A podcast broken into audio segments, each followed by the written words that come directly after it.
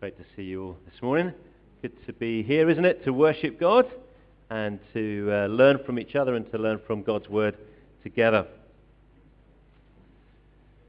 Now, I've never been very good at maths, and I had to get my friend who was head boy and the, the school genius to help me to give me extra tuition to get my C grade at GCSE. And a number of years ago, I demonstrated my mathematical ineptness with my credit card. Somehow or other, I managed to end up being in credit with a credit card. Rather than owing money, I actually was in credit. They owed me money. I got a statement from Barclaycard, uh, other credit card providers are available, and I realized that somehow or other I had ended up being in credit with Barclaycard rather than being in debt to them. What, I, what happened was that I'd, by mistake I'd made the same payment twice. I owed a few hundred pounds at the end of the month, and every month we pay our credit card off, and at the end of the month I'd, I'd made that payment, I'd paid it back so that my account was back to zero. Then somehow or other, I'd, I'd forgotten that I'd done that, and I, so I paid it again. So that now not only was my account at zero, but actually it was in credit by a few hundred pounds. And not only did I do this once, but I did it again the following month. So I, I just got used to looking at the headline amount. I didn't check whether it was in debit or credit, because obviously it's always in, it's always in debit. So uh, I just paid that amount the next month. And then when my statement came the following month, I, I, I saw the headline amount, and realized that actually something had gone really wrong here. I realized that I was actually in credit by that amount now and not in debt. So that actually Barclaycard owed me money rather than the other way around, which was obviously what, what normally happens. And I effectively was ending up treating this uh, credit card account a bit like a savings account without intending to or without it being designed for that. And finally, I, I, I twigged that something was wrong and I realized how stupid I'd been. So I phoned Barclaycard up and, I, and they repaid the amount to me. And I think I must have been the first person in history to have been loaning money to Barclaycard rather than the other way around. Now you can see why, uh, considering that they owed me £537.92, you can see why I don't run the church finances and why Paul does. You don't want me doing that. Not only was I no longer in debt, I was actually in credit with a credit company. And th- you know, that is exactly what God does with us when we put our faith and our trust in the Lord Jesus. To take away our sins and enable us to be acceptable in God's sight. When we trust in Jesus, who was died, who was buried, and, and rose again, God not only forgives our sins, that's just like kind of clearing the account and returning our bank balance back to zero. It's as if God puts, then puts some money into our account so that we're actually now in credit. But instead of it being money, he gives us his holiness. He gives us his perfection. He gives us the righteousness, the right standing of Jesus with himself. Now, over the last few weeks, we've been studying the life of Abraham in the book of Genesis. And a few weeks ago, Joel showed us how God did exactly the same thing with Abraham. Genesis 15, verse 6, it's the first verse on your outline. The outlines are on the back of the um, bulletins. If you want to, to use those, they're there for you, and the verses are up on the screen as well. Genesis 15:6, which Joel read for us and explained for us a few weeks ago, says this, that Abraham believed the Lord and he credited it to him as righteousness. Abraham believed what God had said to him, trusted in his power to bring new life out of him and give him a son, even though his body was as good as dead, as it says in Romans. And Abraham had placed his faith in God not only to, to give him a son and many descendants and nations that, that would come from him, but Abraham was trusting God to provide a solution for his sin through his descendants. Abraham didn't know the full picture, as, as, as, we do today, but he was trusting that God's way of dealing with his sin would come through one of his own descendants, the descendant that we know as the Lord Jesus Christ, some 1700 years later. He was putting his trust in what Jesus would do by dying on the cross, by rising from the dead, even if he didn't fully grasp everything about that.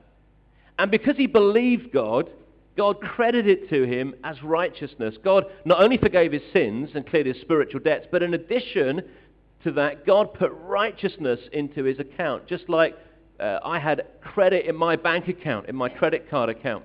God gave Abraham the right standing before him that Jesus had. God gave Abraham the righteousness, the right legal standing with God. Now, Abraham probably didn't understand that as fully as we might today because we're able to see the big picture of the Bible. We know how it all kind of pans out and how God did that in time. We know that Jesus died and rose again. But nevertheless, Abraham had this right relationship with God. But he not only had that, he was not only forgiven, he was declared as righteous and holy. and as holy and righteous as Jesus in God's sight through his faith in God. Now that doesn't mean that Abraham then always behaved as if he was righteous and as if he was holy, because he didn't, and that's why God had to remind him to do so. The very first verse of our passage, and it's on your outline, we're going to read the whole passage in a minute, but the very first passage, the very first verse in our passage today says this, When Abraham was 99 years old, the Lord appeared to him and said, I am God Almighty, or El Shaddai is the Hebrew, I am God Almighty, walk before me and be blameless. So we fast forwarded 13 years from the end of Genesis 16, where we were two weeks ago, where Hagar had given birth to Ishmael. Abraham's now 99 years old, and God appears to him again. Maybe God had been appearing to him throughout those 13 years, we don't know, but, but Moses chooses to highlight this particular appearance. And he says to walk before me, God says, and be blameless. In other words, as the New Living Translation perhaps more simply puts it, serve me faithfully and live a blameless life. Now, God wasn't saying, if you do this, if you serve me faithfully, if you walk before me and, and, and live a, a blameless life, if you do this, you will be credited with a right standing before me. What he was saying was, because you have a right standing with me and before me, I want you to live a life that matches up to the new identity that you have. I've declared you to be holy. I've credited you with righteousness. So now live a life that is holy and righteous. God doesn't make Abraham or us today holy and righteous in his sight because of what we do. He makes us holy and right in his sight when we give up on our efforts to be right with God. When we quit trying to please God or impress God or earn his salvation, earn him uh, his, his forgiveness and, and God making us right with him. When we stop trying to do that in ourselves and instead trust in Jesus and what Jesus did, God credits us with righteousness. He gives us what we could never earn ourselves. But having declared Abraham to be right in his sight through his faith, he now wants Abraham to live a life that matches up to that new identity, his new standing before God. So with that in mind, let's read the whole of Genesis 17. Genesis chapter 17. I'm reading from the uh, New International Version. Um, I'm going to read the whole chapter. If you haven't got a Bible with you, that's fine. You can just listen, but I'll read it for you. So Genesis 17. When Abraham was 99 years old, the Lord appeared to him and said, I am God Almighty, El Shaddai. Walk before me and be blameless. I will confirm my covenant between me and you and will, uh, sorry, and you will greatly increase your numbers. Abraham fell face down, and God said to him, As for me, this is my covenant with you. You will be the father of many nations. No longer will you be Abram, your name will be Abraham for I have made you a father of many nations. I will make you very fruitful. I will make nations of you, and kings will come from you. I will establish my covenant as an everlasting covenant between me and you and your descendants after you for the generations to come, to be your God and the God of your descendants after you. The whole land of Canaan, where you are now an alien, I will give as an everlasting possession to you and your descendants after you, and I will be their God. Then God said to Abraham, As for you, you must keep my covenant, you and your descendants after you, for the generations to come. This is my covenant with you and your descendants after you. The covenant you are to keep. Every male among you shall be circumcised. You are to undergo circumcision, and it will be the sign of the covenant between me and you. For the generations to come, every male among you who is eight days old must be circumcised, including those born in your household or bought with money from a foreigner, those who are not your offspring whether born in your household or bought with your money, they must be circumcised. My covenant in your flesh is to be an everlasting covenant. Any uncircumcised male who has not been circumcised in the flesh will be cut off from his people. He has broken my covenant. God also said to Abraham, As for Sarai, your wife, you are no longer to call her Sarai. Her name will be Sarah. I will bless her and will surely give you a son by her. I will bless her that sh- so that she will be the mother of nations, kings of peoples will come from her. Abraham fell face down. He laughed and said to himself, Will a son be born to a man a hundred years old? Will Sarah bear a child at the age of ninety? And Abraham said to God, If only Ishmael might live under your blessing. Then God said, Yes, but your wife Sarah will bear a son, bear you a son, and you will call him Isaac. I will establish my covenant with him as an everlasting covenant for his descendants after him. And as for Ishmael, I have heard you.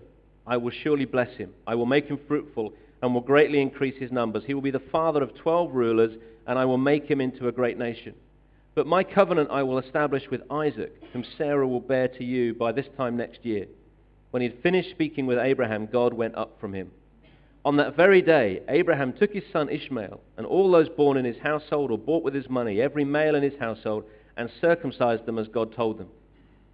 Abraham was 99 years old when he was circumcised, and his son Ishmael was 13. Abraham and his son Ishmael were both circumcised on that same day, and every male in Abraham's household, including those born in his household or bought from a foreigner, was circumcised with him. Now, back in Genesis 15, as Joel looked at uh, a few weeks ago for us, God had entered into this covenant with Abraham. It's what's called the Abrahamic covenant. the technical term for it. And in chapter 17, many years after receiving the first promises of that covenant, the first detail of it, God appears to Abraham again and he gives him more information about this covenant. And there are three parts to what God says. Firstly, in verse 4, he says, as for me, so this is God's part of the deal. He says that he would go on to tell Abraham uh, what he would do for Abraham. He would make Abraham the father of many nations. His covenant with Abraham was everlasting. God would give Abraham and his descendants the land of Canaan where they're living in, which corresponds to the modern sort of land of Israel, more or less. And he would be the God of Abraham's descendants. That was God's part of the deal. That's what God was going to do. That was God's part of the covenant. Then in verse 9, he tells Abraham what he had to do as his part of this covenant. He says, As for you. And then God, God goes on to tell Abraham that he and his descendants were to circumcise every male in their households, whether descended from Abraham or any male who joined the, the, the, the, the nation or the family or whatever. And that any male who refused to be circumcised or, or wasn't circumcised would be considered to be excluded and outside of that covenant. And in the third part, of this covenant relates to uh, Abraham's wife, Sarai. In verse 15, God says, As for your wife, Sarai.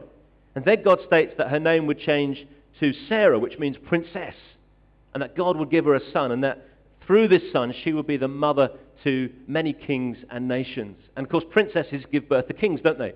And Sarah would give birth to a son from whom the kings of Israel would, des- uh, would descend, and from whom the King of Kings would physically descend, the Lord Jesus Christ. Now, that's all fair enough.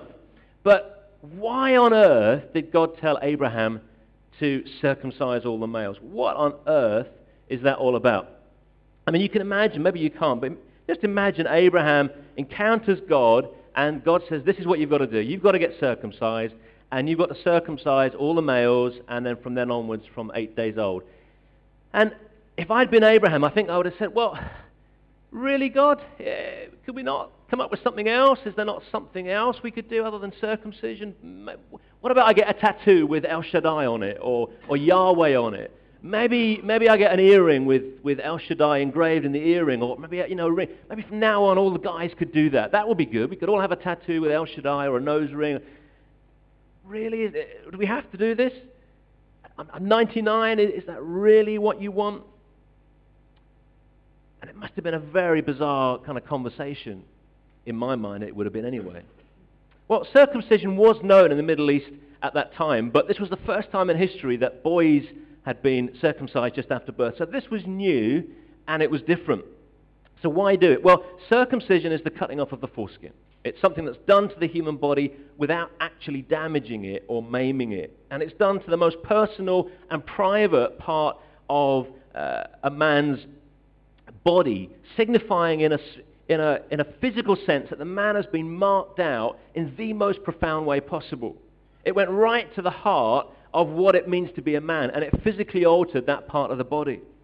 The man would, would see the fact that he'd been circumcised on a very regular basis. This wasn't a kind of public thing for obvious reasons. This was a very private and deeply intimate and personal reminder on a daily basis, on a regular basis, for that man that he had been circumcised and, and to be reminded of what that symbolized every time he saw it. And as the part of the man that was most intimately involved in reproduction, it, it was symbolic of the promise to Abraham that God would multiply his offspring.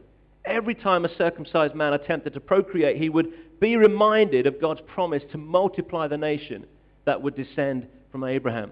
So that was, I think, why, why circumcision. We perhaps not going to fully ever understand this was God's choice It's not something that we would have chosen. I'd have gone for a tattoo, I think, over that. But anyway, so what is circumcision? We know what it is physically, but what does it really mean? What is this really going on? What's, what's really going on here? What is God saying? What is God trying to achieve through this? Well, look firstly at Genesis 17, verse 10.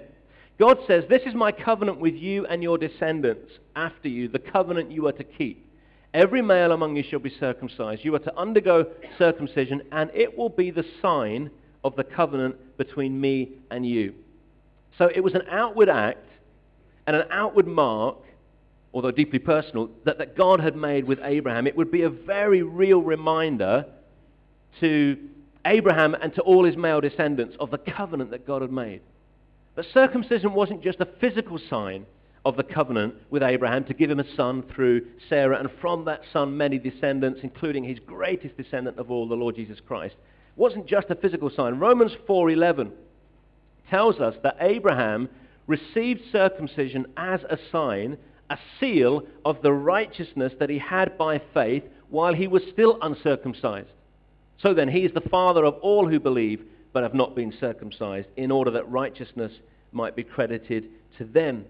So circumcision was also a physical sign, a physical remark, and a physical reminder that God gave to Abraham to remind him that he had credited him with righteousness. He'd given him a right standing before God because of his faith. Being circumcised didn't make Abraham or any of his descendants after him right with God. It wouldn't cause God to credit Abraham or his descendants with a right standing before God. God had already done that because of Abraham's faith, as far as Abraham was concerned. It was Abraham's faith in God that made him right with God. Circumcision was to Abraham and his descendants a, a, physical reminder that they could have a right standing before God by placing their faith in God to save them. It was a daily reminder to Abraham and his descendants that they needed to follow in Abraham's footsteps, that they needed to, to follow in the footsteps of Abraham, who had been a man who had placed his faith in God. And that if they placed their faith in God, they needed also to not only do that, but then live lives that matched up to their new identity and that would be pleasing to God. Abraham did that. That was by and large, he, he, he went wrong, he messed up, but generally the, the trajectory of Abraham's life was a, a life of obedience and a life of faith and a life where he tried to please God, to, to, to walk before God and be faithful. And, and, a small number of Abraham's descendants right the way through, if you follow the, the story through in the Old Testament and into the New Testament, there was a small number of Abraham's descendants in the Jewish nation who did that. But the majority of his descendants didn't. The history of, of Israel in the Old Testament, the history of the people into the New Testament, is by and large that the majority turned their back on God over and over and over again. It was just a physical mark for them. And actually, it became a source of pride for them. Right throughout the Bible, Abraham's descendants, the Jewish people, thought that they were superior to the Gentiles, the people who are not Jewish. Partly because they had been circumcised and the Gentiles hadn't. But they'd missed the point. Yes, it marked them out as the people that God had chosen to represent him on earth during that period and to be the people from whom the, the Messiah would come. The Messiah, of course, was Jesus. But it was also meant to be a reminder that they needed to have saving faith in God, that they needed to, to follow in Abraham's footsteps. But sadly, most of them didn't. Now, when Jesus came and died and rose again, taking the punishment for all our sins, he brought to to an end the need for circumcision. Look at Ephesians 3, verse 6. And this is God's plan. Both Gentiles and Jews who believe the good news share equally in the riches inherited by God's children. Both are part of the same body and both enjoy the promise of blessings because they belong to Christ Jesus. God, at that moment in history, created a new people for himself. Jew and Gentile brought together, united by their belief in the good news that Jesus had died and that they could have forgiveness and be made right with God. And so here's the good news this morning. If you're a guy, man, we do not have to be circumcised. And I am forever grateful that that has come to an end. Thank goodness that Jesus brought the concept of physical circumcision to an end. And so you can all relax this morning, gents. However, circumcision as a spiritual rather than a physical concept does continue. Look at Colossians 2, verses 11 to 12. Paul, writing to those who've placed their faith in the Lord Jesus Christ to save them, says this, In him, that's Christ, you were also circumcised with a circumcision not performed by human hands. Your whole self, ruled by the flesh, was put off when you were circumcised by Christ. What is he on about here? Well, Paul borrows this picture of circumcision, physical circumcision, and he says that being part of God's people is no longer about physical circumcision and the removal of physical flesh. It's about spiritual circumcision and the removal of spiritual flesh. If we've received Jesus as Lord, then our spiritual flesh, Paul says, was removed by Jesus when we received him as our Lord. What does this term, the flesh, mean in the Bible? Some translations, typically the NIV puts it sinful nature. It's not a great translation. Uh, some translations put it our old selves. It, it, it literally means the flesh, and, and literally it means meat or body, and it can refer to our physical body sometimes, but it's most often used in the Bible in a spiritual sense to refer to our old natural selves. The term the, the, flesh, and it says there up on the, on the screen there, the term the flesh in the Bible represents the ways we used to live independently of God before we accepted Jesus. That, that's really what the, the flesh is shorthand. So when you read that term, the flesh or the sinful nature, it's not saying that we have a sinful nature because we no longer have a sinful nature. That's why it's an unhelpful translation. And the new NIV and other translations do put the flesh in. But the flesh is, is shorthand for the way we used to live as uh, people before we trusted in Jesus and how we used to live independently of God. It, it, it refers to how we used to think and live. And it was and is opposed to God. The flesh is opposed to God. And so using this wordplay on physical circumcision and spiritual circumcision and physical and spiritual flesh, Paul says that the flesh, our old way of living and thinking, has been put off or, or, or cut off, literally stripped off.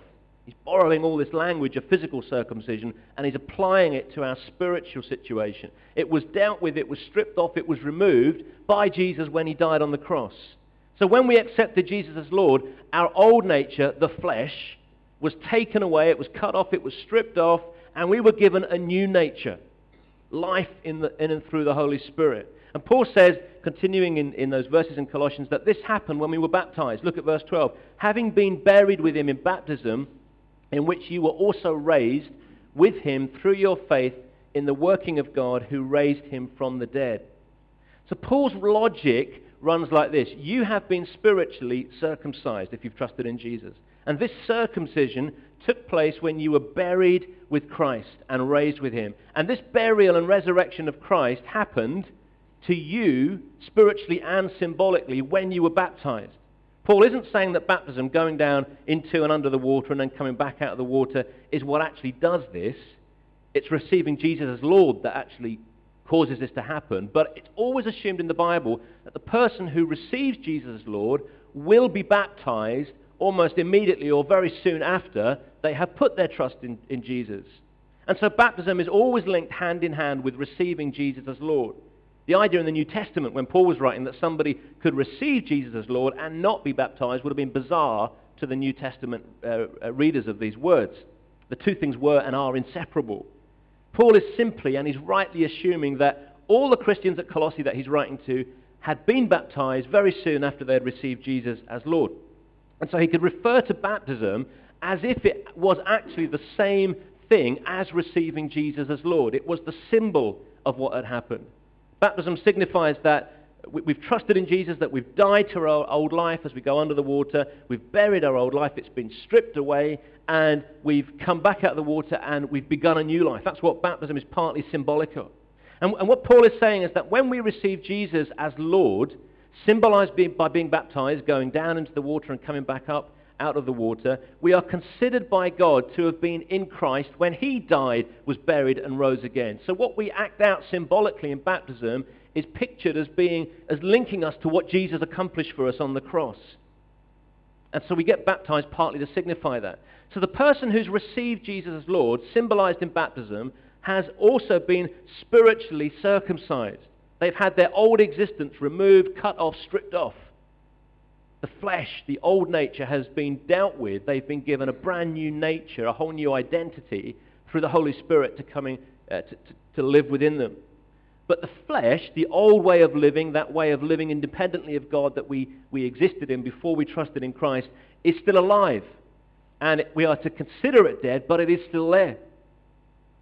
It's so deeply ingrained into us that we can still allow ourselves to live by the flesh, by our old nature, by the way we used to live, than by the new nature.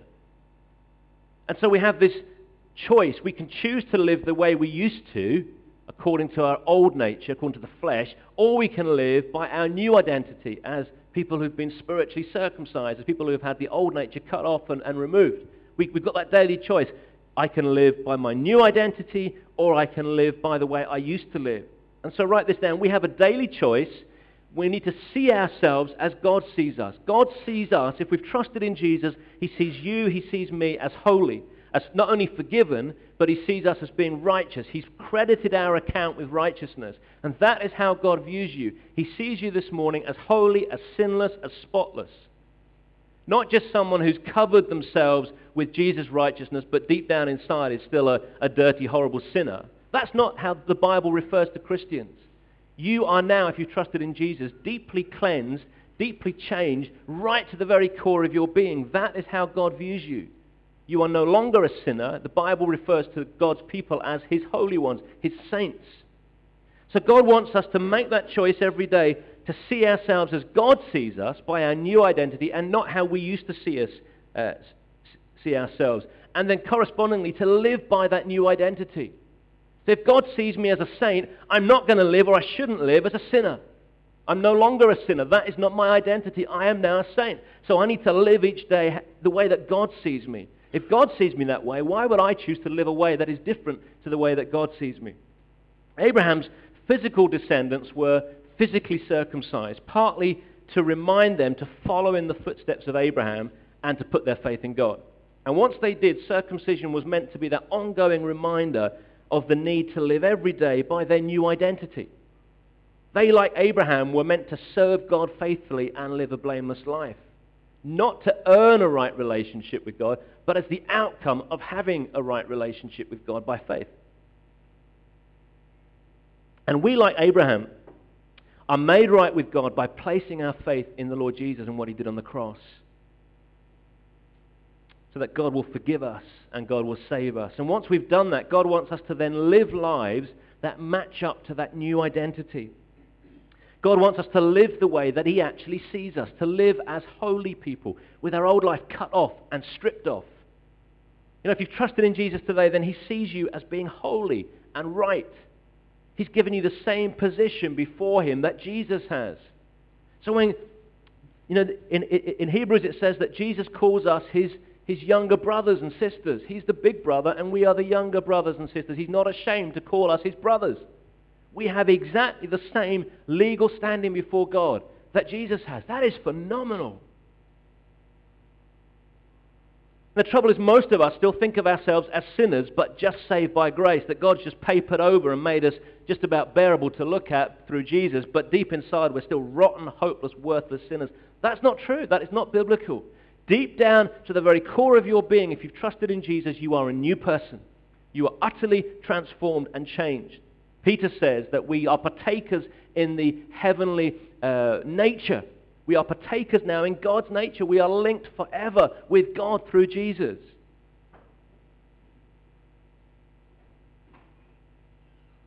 God has totally changed who you are deep down in your inmost being.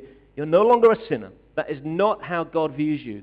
The New Testament always, except for one exception, and that's a slightly different situation, refers to Christians as saints. It never refers to them as sinners. That is not how God views you. Sinners are people who've yet to trust in Jesus. And when we trust in Jesus, we are transformed and we become holy ones. We're right with God. We are credited into our account with righteousness. And because he's done that, because God has given us this new identity, he wants us to choose now to live by that new identity. So that when we're tempted to lie, we need to remind ourselves that when I'm tempted to lie, I am now a holy one, and holy ones don't lie. And when I'm tempted to lust, I need to remind myself that I am now a holy one, and holy people don't lust. And when I'm tempted to gossip and slander and, and talk about people behind their backs or, or, or make fun of people when they're not around, I need to remind myself that I am now a holy one, and holy people don't gossip and slander others. Many of us here today have been rightly baptized as a physical sign of our new identity. If you haven't been baptized and you have trusted in Jesus, then can I, can I urge you, get baptized. In the Bible, it was just expected that when you trusted in Jesus, you'd get baptized. And if you haven't been, then I really encourage you to do that. Many of us have done that. And it's a sign that we are now holy and right with God.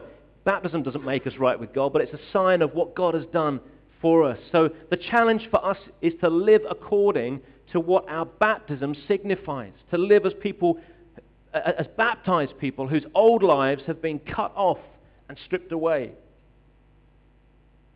In a moment, we're going to take communion, another physical sign that God has given us to remind us of what God has done for us and in and through the Lord Jesus. The Bible, referring to Jesus as he introduced the concept of taking bread and wine to his disciples, says this In the same way, he took the cup of wine after supper, saying, This cup is the new covenant between God and his people, an agreement confirmed with my blood. Do this in remembrance of me as often as you drink it. The, the bread and the wine are a symbol of the new covenant that God has entered into with his people today. Physical circumcision was a part of the Abrahamic covenant. Bread and wine are a symbol of the new covenant that God has entered into with all those who trust in Jesus. And it reminds us that because Jesus died and shed his blood, we are forgiven. And we're made right with God, but not just forgiven, not just turning our account back to zero, but God has whacked a whole load of money into our account, as it were. He's put righteousness into our account. We're now holy ones. And as we take bread and wine, it, it, it takes us back and we celebrate the wonderful person of Jesus and all that he is and all that he's done for us. And that we are now as holy and as righteous as Jesus in God's eyes. And Not just in God's eyes, but that is our actual identity. That is who we are. And so, as we take communion together, let's use this moment in a little bit to re inspire ourselves to live as God's holy people. You know, if I, if, if I think of myself as a sinner, how am I going to live? I'm going to behave like a sinner. If I think of myself as a saint, then I'm going to behave like a saint. Well, that's the challenge in any case. It's all too easy to take communion on a Sunday, which partly reminds us of our transformed and new identity, but then to live according to our old identity. We can get all very religious about taking communion. Oh, I must go and do communion. It's really important that I take communion. And it is. That's why we do it every week in this church. But if it's just a religious thing that we do, we're missing the point massively. One of the challenges of communion is that the rest of the week we then live up to this new identity that this proclaims. Communion doesn't make us right with God. It doesn't make God love us any more than he already does. Communion should be partly about reminding us what God has done for us through the Lord Jesus and who we are now as a result.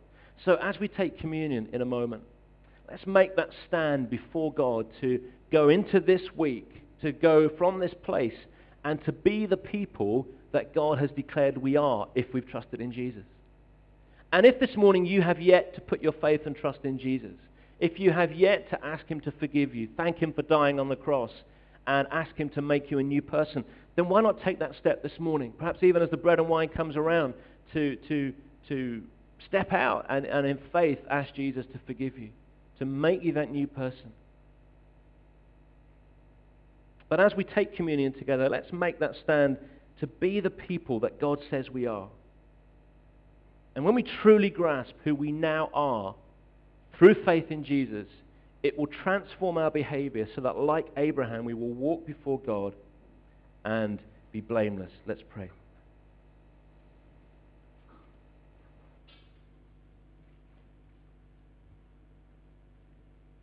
Father, we're staggered, we're blown away that you would view us this morning, if we've trusted in you, as being holy, as being as right and as perfect as Jesus.